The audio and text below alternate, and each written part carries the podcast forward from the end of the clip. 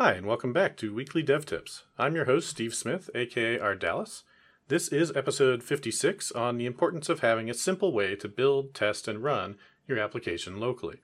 This week's tip is brought to you by DevBetter.com.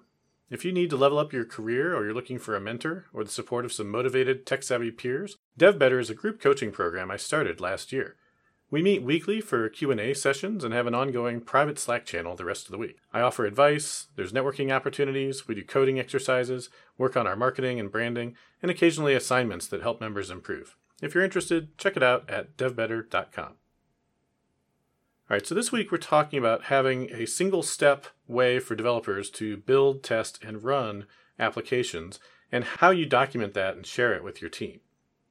I've worked on a lot of projects for a lot of different companies and teams, and one thing that dramatically increases the friction of becoming productive on a project is the number of manual and often undocumented steps required to take a new developer on a new machine and get them up and running the application from its source code locally.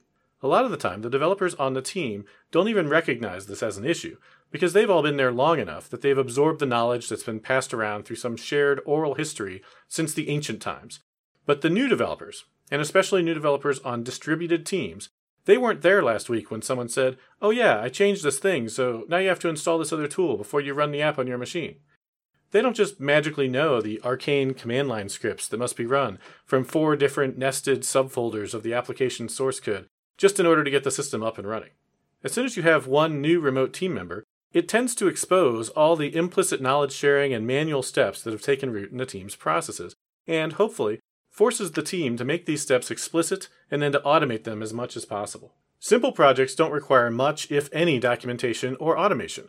If you have an application that is so simple that any new developer can pull it down from source, use the default compilation step for the platform, like .NET Run or hitting F5 inside of Visual Studio, then you may not need any more documentation or automation than that. But when it's not that simple, you'll make everybody's life easier if you document and then automate the steps. Documentation should be first, since it just makes the steps explicit, and sometimes automation can be difficult to achieve, especially if you need to work across different operating systems. This is getting easier, though, and once you have the steps documented, you should strive to automate them to the point where common tasks are a single step. Ideally, you want to have a one-step build, test, run script that does all of these things. It builds the app, it runs tests against it, and then it runs the app.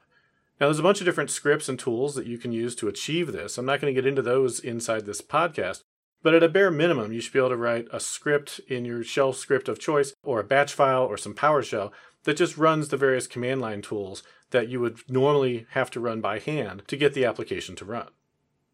Now, before we get that far, let's talk about how to document the process a bit more. Today, GitHub has become the standard for open source software projects. And GitHub has essentially codified the standard that projects should have a readme.md file in their root that describes what the project is. Even if you're not hosting your application's code on GitHub, it's a good guess that your dev team has looked at projects on GitHub and is familiar with this convention. Every project on GitHub, even if you don't open the readme file, displays the readme at the root of each repo. Thus, purely from a discoverability standpoint, the best place to put important steps for building and running your app is in its README file in the root of its repository. If you have a lot of repositories that all use the same steps, and you don't want duplication by putting the same information in a lot of different README files, then put a link to your shared documentation into each README file. What about wikis? Wikis are another common place to put this information, but they're far less discoverable. They're not right there in your face when you hit the homepage of a repository. They're often listed but not used on many repositories or projects. And they're also not right there with your code when you're looking at your source in your favorite editor. If you open up a repository in Visual Studio Code, the README file is going to be right there with all of the source code. You can edit it, you can read it right along with the code. That's not true with a wiki. You can certainly put more detailed documentation and steps and tutorials into a wiki if you like, but to make it discoverable, you should put links to it in the README file. If you use some CMS system or project management system, the answer is going to be the same. Use the README as the place to include links to where that relevant information is located so that new team members don't have to try and find it themselves.